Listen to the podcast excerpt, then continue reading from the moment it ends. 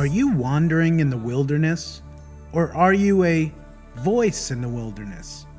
Welcome to the Revival Cry podcast. This is your host, Eric Miller. Isaiah 40, verse 3 says, Prepare the way of the Lord, make straight in the desert a highway for our God. The goal of this podcast is to encourage you to use the voice God has given you to make Jesus famous. Every week, we will share principles from the Word of God, interviews, and encouragement in order to strengthen your voice. Thank you for joining me today. And now, here is today's podcast. Welcome everyone to Revival Cry. This is your host, Eric Miller, and I'm super happy to, to have with me today a friend of mine named Jordan Morris. Jordan and his wife Kelsey have an incredible ministry. They are evangelists to the core. And I don't really want to speak too much for Jordan. I want him to introduce himself to you today. So, Jordan, welcome to our podcast. And would you say hi to everybody today? Yeah, firstly, Eric, thank you so much for the opportunity and the honor of being with you. Um, I really see this as a privilege to be able to share this time. So thank you so much. But um, as Eric has said, my name is Jordan. My wife is Kelsey, and we have a son, Theo. And yeah, we have the amazing honor of uh, taking the gospel of Jesus Christ um, around the world and throughout the United States. And what an honor that is. And so um, I'm excited to share this time with you, Eric. And uh, to the amazing people watching too. Awesome. Hey, Jordan, what's the name of your ministry for everybody to know? All for Jesus. One of my favorite songs is an old Robin Mark worship song called All for Jesus. And friend, I don't know if you can be any more clear about what your intentions are when somebody says they're all for Jesus. And I've seen that in Jordan. We've seen it in Kelsey. In fact, my wife, Casey, used to watch Kelsey when she was in the nursery at Brownsville during the revival. Really amazing. And actually, Kelsey's parents, uh, Jordan's in laws, were instrumental in our uh, coming to the Lord and really being discipled those early years of the revival, as many of you have heard me say uh, for so long. But Jordan, tell us a little bit about yourself. Where did you grow up? I mean, obviously, you got this incredible accent that I wish I had, but tell us about yourself, buddy. Yeah. So, for those who function in the gift of discernment, you'll know by now that I'm, I'm definitely not from the United States. I was born and raised in England, um, in the United Kingdom. I moved over here when I was 23 years old. But the the very short story, um, Eric, is I was raised in what I would call the perfect Christian home. My testimony isn't that I was, you know, in an unsaved family and got radically saved. I I grew up in the most perfect setting you could wish for. Wow. My mom and dad loved the Lord. Um, from my earliest memories, going to bed at night, I don't often remember reading fictional books. They would read us the Bible stories, you know. And uh, so I grew up on hearing stories of a man hearing from God. So he built a big boat. And I thought that was completely normal. A man who was in the middle of a battle and he's like, hey, the job's not done yet. So, son, if you can stand there for a while and not move, that'd be great. And I'm like, this is normal life. I thought that was normal. Wow. And so my earliest memories are spending time with the Lord, praying, you know, devotionals with my parents. Um, I gave my life to Jesus when I was seven years old, and I was baptized in the Holy Spirit when I was 11 years old. Awesome. Um, but I knew there was something on my life that God had asked of me. When at seven years old, I gave my life to the Lord. And the very next day, I went to school. I grabbed my best friend like this. I said, You need to give your life to Jesus. Come on. He said, Why? I said, I don't know, but I did. So you need to. And that was my first convert. That's um, awesome. I've since changed the methodology a little bit. that's, that's not the approach anymore. But the point was, the Lord became so real to me that at seven mm. years old, I wanted to see people saved. And so at the age of 11, um, I began preaching on a near monthly basis in my youth group. The sermons were so bad, like you could get unsaved. Like it was on that level of horrific. Like you could, wow. you could walk in saved, and my preaching was so bad you would question if you wanted to be saved by the end. But the point was, I had this consuming passion in my heart to mm. preach about this Jesus who had saved me. I would go on the streets and I would try and win people to the Lord. I would, you know, wherever I could, I would, you know, go with a friend and we'd go down to the you know, the local stores and just begin talking to people about Jesus. I would lay hands on people in wheelchairs on the street. It didn't matter where I was. But mm. during my teen years, during the 13 to 17, 18 period, I in my heart, I began to really wander from the Lord. Now, nothing from the exterior looked different. I still went to church every week, Eric. And every morning with my parents, I would do the daily devotionals. Um, you know, I would say grace around the family dinner table. But I was searching for something in my heart because I understood that my parents' relationship with the Lord was not enough to sustain me. And right. I, I think happens for many people. You know, they're like, hey, I'm, I'm in a Christian household, therefore I'm good. But if we're not with the Lord, then that fire in our hearts, that first love will begin to dwindle. And so I remember hearing my brother in his room spending time with the Lord, and I was, you know, whatever, you know, texting some girl back at school, or, you know, I found myself in places like house parties and nightclubs. And I thought the whole time I'm thinking to myself, if my parents knew where I was, I would be dead right now. and I would say to them, hey, I'm going to go to a friend's house and we're going to hang out. But I was heading to some house party. And I remember specifically one night, Eric, I was at this house party and I watched a friend who I'd been friends with now for multiple years begin to snort a line of cocaine off a table. And this thought came to my heart what in the world am I doing here? Wow. Like I was raised in the most perfect household. And what was scary, Eric, was this. Every week I was still preaching somewhere. Like I was preaching around England. You know, I would travel three hours to preach somewhere on Friday. Saturday, I'd be at some house party. I had this double thing going on. And people ask me, you know, frequently when I share this story, when was the specific moment you ended it all and came back to the Lord? And the answer is, I don't know. Hmm. There was just this gradual drawing back to the Lord where the desires in my heart just began to shift and change. And I had this powerful encounter with the Lord on the 1st of September 2010. I was at an event in a place called Sheffield, England, with somebody that you know very well, an, an evangelist called Daniel Kolenda. Right. And I was um, in this service and he gave an altar call. If you want the t- touch of God, come forward. And I'd been, I'd had hands laid on me so many times. I'm like, I don't need to be there. Like I've been prayed over yeah. a million times but something in my heart, which I now know is the Holy Spirit, said, You go get mm. down there. And so I went down there and I had what I would call a visitation from the Lord. And he spoke to me and said, Son, I want you to believe me for 1 billion souls. And that wasn't million with an M, that was billion with a B. He said, Believe me for 1 billion souls. And I, Eric, I began to give the Lord every reason why that could not happen, as if I was anybody to inform the Lord. Right. And um, it reminded me a little bit of Moses when he said, Here's all the reasons I can't go to Pharaoh. And so when the Lord very patiently waited for me to get done, he spoke to me two words that have held me for many years of my life. He said, Only believe. And so around that time in my life, my heart began to come back to the Lord in a way where those things didn't hold me anymore. And I began radically preaching the gospel um, like I hadn't been before. I began to desire purity and holiness rather than just altars and crowds and platforms. And this is this thing in my heart that if Lord, if if I don't have the crowds anymore, but I have you, this is my desire. And so at the age of 23, Eric, I moved over to the United States. I married my beautiful wife. And for about a year and a half, I believe, I served under um, her mom's ministry.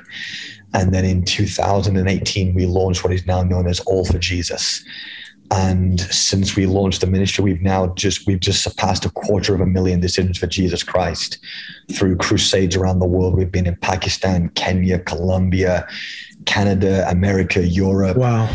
It is only God, and I want to make that very clear. It is only the goodness of God that we've been able to see that. And so that's uh, that is a very short story yeah. of where we're at right now. I love that you're so candid sharing your testimony I find that the most impactful people are not the ones with so much just the greatest story, but have nothing to hide. You know when somebody's real and genuine or not. You know, I have a very similar testimony in the sense that I prayed a prayer to receive Jesus when I was 14. My family I, were not Christians until right. a Presbyterian pastor who was baptized in the Spirit knocked on the door of our house for one year, inviting wow. us to a church. But he was so consistent. And we ended up going give my life to Jesus through a prayer, but I really didn't, I think, understand what repentance was sure. about. Understood sure. confession. We were going through the motions, just like yourself. I even became a youth pastor at that time. I was preaching as well in the state of Delaware. So you you understand that. Yeah. I moved from New York, where I grew up, to Delaware, and in short, three and a half years after seeing the youth group grow, you know, to 75 students, the church grow from 100 to 500, purchasing land, special events, all that. Here I am repenting in front of the church for a seven year uh, pornography addiction. Wow. And I've shared my testimony openly for over 23 years. It really means a lot to me. And I know to our listeners, you know, there's a lot of questions that people have about when we hear a preacher, a teacher, a lot of times, a pastor, leader of some sort, because we're, we do not know them. It thrills my heart to just hear you share how openly I grew up in a good home. A lot of people grow up in a good home and fall away and different things, but you're on fire for Jesus now. What's God been doing in the ministry as you've traveled and gone to these other countries? Something interesting happened to me, Eric, when I was a young man. And this is how I knew that even from an early age, and even when I was in sin, that there was a call on my life. And I remember I, I say to people, I wasn't a very good sinner. And the reason I say that was I even when I tried to enjoy sin, I couldn't. Right. Yeah. I mean, I, I would be at these house parties, and all I wanted to do was fit in, and all I felt in my heart was, "You're not supposed to be here. You're not supposed to be here." So I couldn't even enjoy the sin while I was in it. Yeah. But even when I was doing those things, I remember I would go to bed at night and I would have dreams of fields just full of people as far as I could see. I remember I'd go to my friends' houses, Eric, and they would have Michael Jordan on their wall, or they would have a famous soccer player. I had Reinhard Bonnke's crusade pictures on my wall at 11 years old.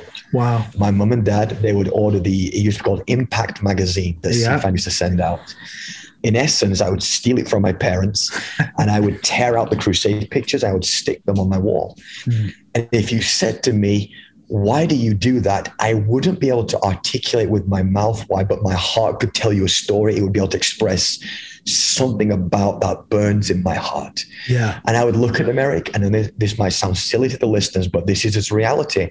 I would look at them and cry tears would roll down my cheeks and I couldn't mm. even articulate to you. If you said, Why are you crying? I don't know. But when I look at that, something in my heart says, I'm called to this. Amen. And so when we launched All for Jesus, we had no dollars in the bank account. We had no invites. We certainly had no crusade opportunities. But we were just as faithful as we could be to the Lord. If there were seven people, I would go and preach there. If there was yeah. 70, I would go and preach there. I just I had this desire to be faithful to the Lord in seeing souls won, and so we had a, a, a, supernatural meeting with an individual who now is our crusade director in Africa, mm-hmm. and we held our first ever crusade in a place called Kamkuya, Kenya, and I was believing Eric that five million people would show up to this initial crusade. Well, that sure. wasn't the story. um, the first night, it was a monsoon, wow. and about 350 people showed up, and I was heartbroken. Oh wow! And we, the first night, I'm like, I quit. I'm done.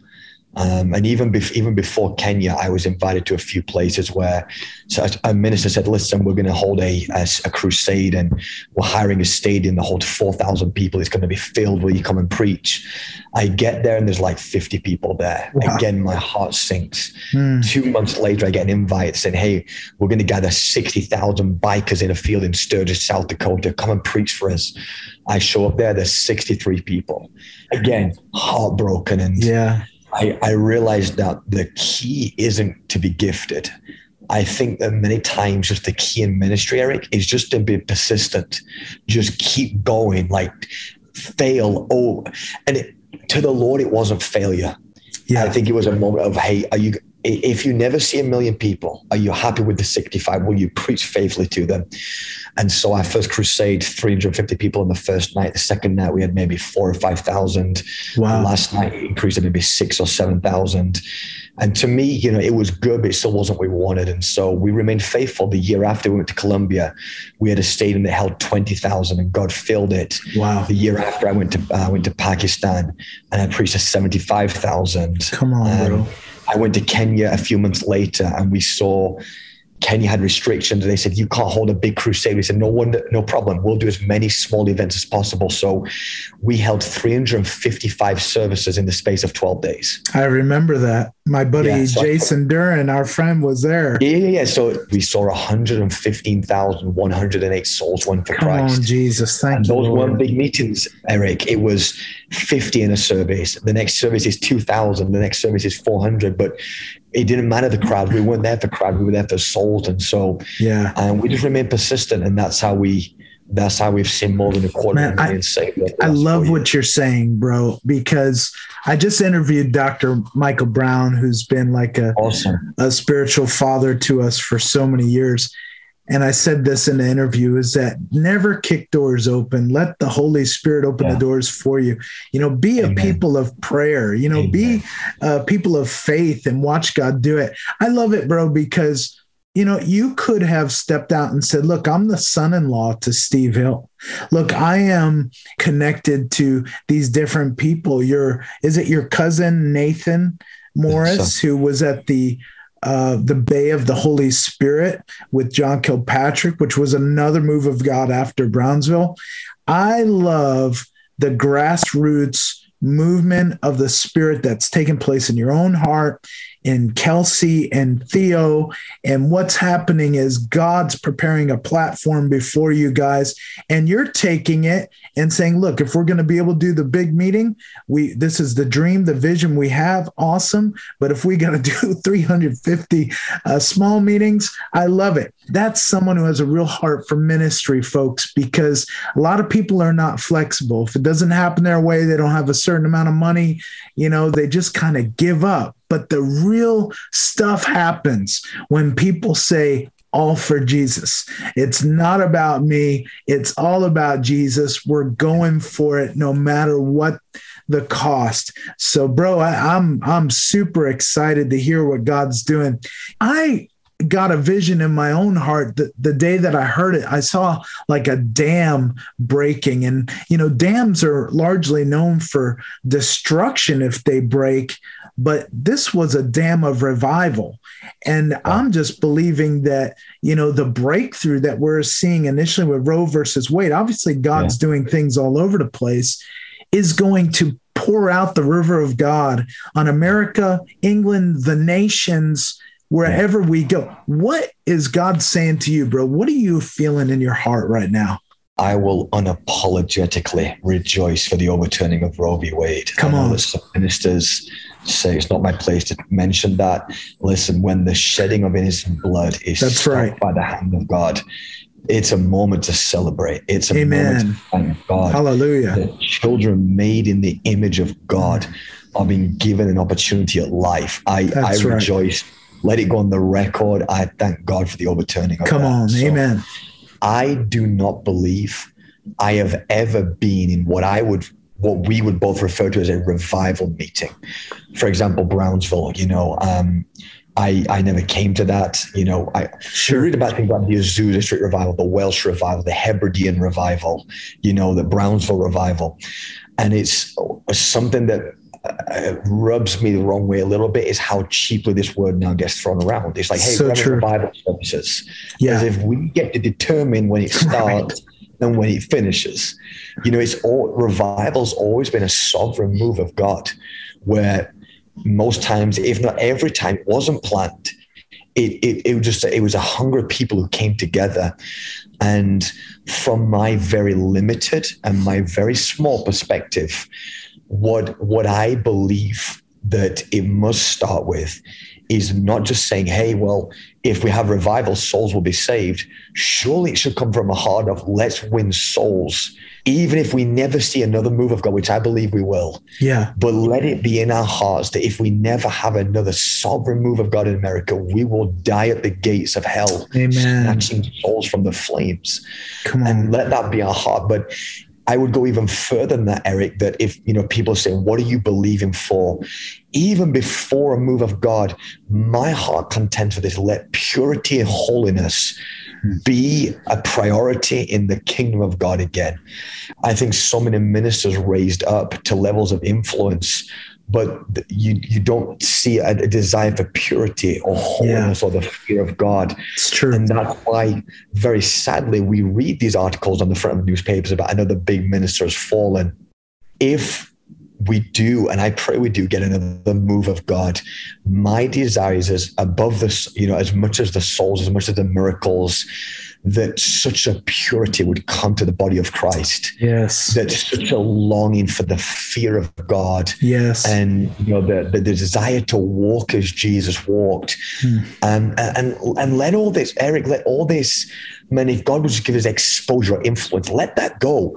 If you can get along with Jesus mm. and you can have a heart of purity, he can come find David in a sheep field and raise him up to be a yes. king. But we live in this age of well, maybe if I get enough Instagram followers, you know, listen, if we can be people who walk with the Lord, and I, you know, Eric, I, I read about people like Enoch. I read about people like Moses who and then Abraham, it was written, they walked with God. Amen. Man, that's what I want. That's what I want in my life. And my prayer used to be, God, give me the biggest state so the most souls will be won. But here's the problem. If you have that without intimacy with the Lord, the state will destroy you. That's right. I mean, you, will build it around yourself. You'll mm-hmm. think that you're the reason for the success. And it's it's what the Lord, you know, spoke through Samuel to Saul and he said this beautiful passage, Eric, that I, I want to maybe finish on this from, from what you've asked me. Saul has fallen. He's disobeyed the Lord. He did not destroy the entire Amalekite army. He left Agag, the king, alive. He comes to Samuel and said, I did what the Lord told me to. And Samuel pretty much says this No, you did not. Eh, but he says, Saul, do you remember when you were little in your own eyes? He says, Do you remember when you were a nobody? Yeah. When you didn't have the notoriety, you weren't yet the king, you, you hadn't conquered great armies, but did God not come and find you? From the Benjamite tribe, the least of the least. And did he not anoint you king? And this is my heart right now. When you say, What do you believe God is doing? I believe there is returning to the simplicity of realizing this. If we do not have Jesus, we have absolutely nothing. Yeah. We can have the biggest crusades that planet Earth's ever seen. But man, if we're not building this thing around the Lord, and even as the tabernacle was built all around the presence of God, if we don't have that, I fear what would happen if we do have a sovereign move of God, if we build it around ourselves. Then yeah. I think God is trying to bring a purity and a refining to us before he can, and here's what I would say very carefully, before he can entrust us with the move of God. Right. I think there has to be this purifying and this refining and this. If, if all you have is the Lord and all your ministry disappear tomorrow, is that enough for you? Will you be yeah. content with that? I hear you, bro. I, I absolutely love it.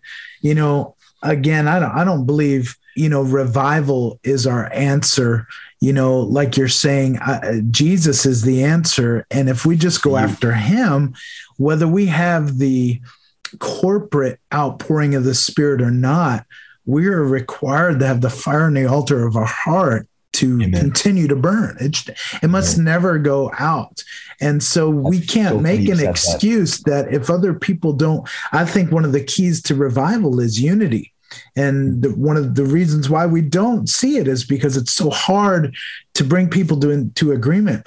But if nobody else wants to be in agreement with us, right.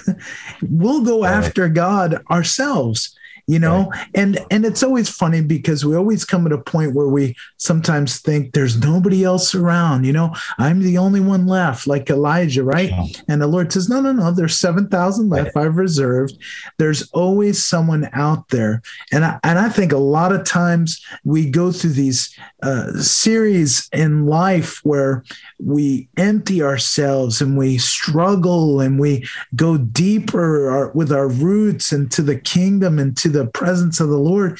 And then we just say, we don't know what it's going to require, but you're worth it all, no matter what we see or what we don't see. And right. then it's always God knows what he's doing. He brings it about, and you look back at it and you say, How in the world did that happen? How did we get to a point where something like Roe versus Wade is overturned? And how do we get to the point where churches are beginning to pray and people are beginning to feel the responsibility for evangelism, right? You know, we just have a couple minutes left here.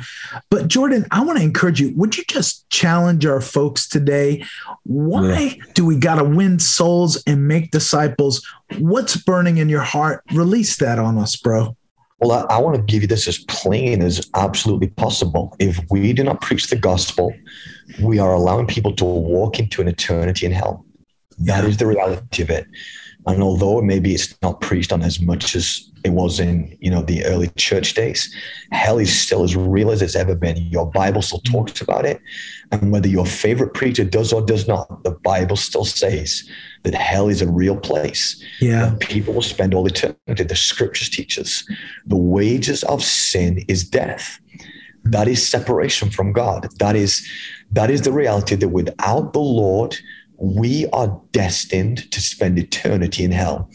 But this is the Sunday school scripture we've heard all our lives. And sometimes I think that it's so simple we overlook it. But the scriptures still tell us, Eric, that God so loved the world. Yes. He gave his one and only son that whoever, and that is an incredible word the Bible uses there. That means whether your skin color is black, white, whether you're rich, you're poor, whether you're eloquent, whether you're not, whether you sweep streets for a living or you're the president of the United States, whoever believes in him would not have to perish, but we would have everlasting life. And friend, I want to encourage you today in the book of Second Timothy, chapter four, that to do the work of an evangelist and fulfill your ministry. Mm. That is our call. Yes. We're all called to do the work of the evangelist. So that would be my encouragement to you today. So wonderful. Listen, friend, if you don't know Jesus today, I want to encourage you to reach out, cry out to God, say, Lord, reveal yourself to me. Humble yourself, repent of your sin. He loves you and he's got an amazing plan for your life. Listen, thank you so much, Jordan, for being with us today. How can oh, people follow your ministry, get behind you guys, pray for you? Where can they contact you? Yeah, you can go to allforjesus.net and you can find out all that God's doing through the ministry that way. Awesome. You heard it right here, folks. Jordan, thank you. We can't wait to see you again. God bless you, bro. Thank you for listening to Revival Cry with Eric Miller. Please subscribe, rate, and write a review for this podcast on iTunes, cpnshows.com, or wherever you listen to podcasts. To find out more or partner with our missions work around the world, please visit us at revivalcry.org. I look forward to being with you next week.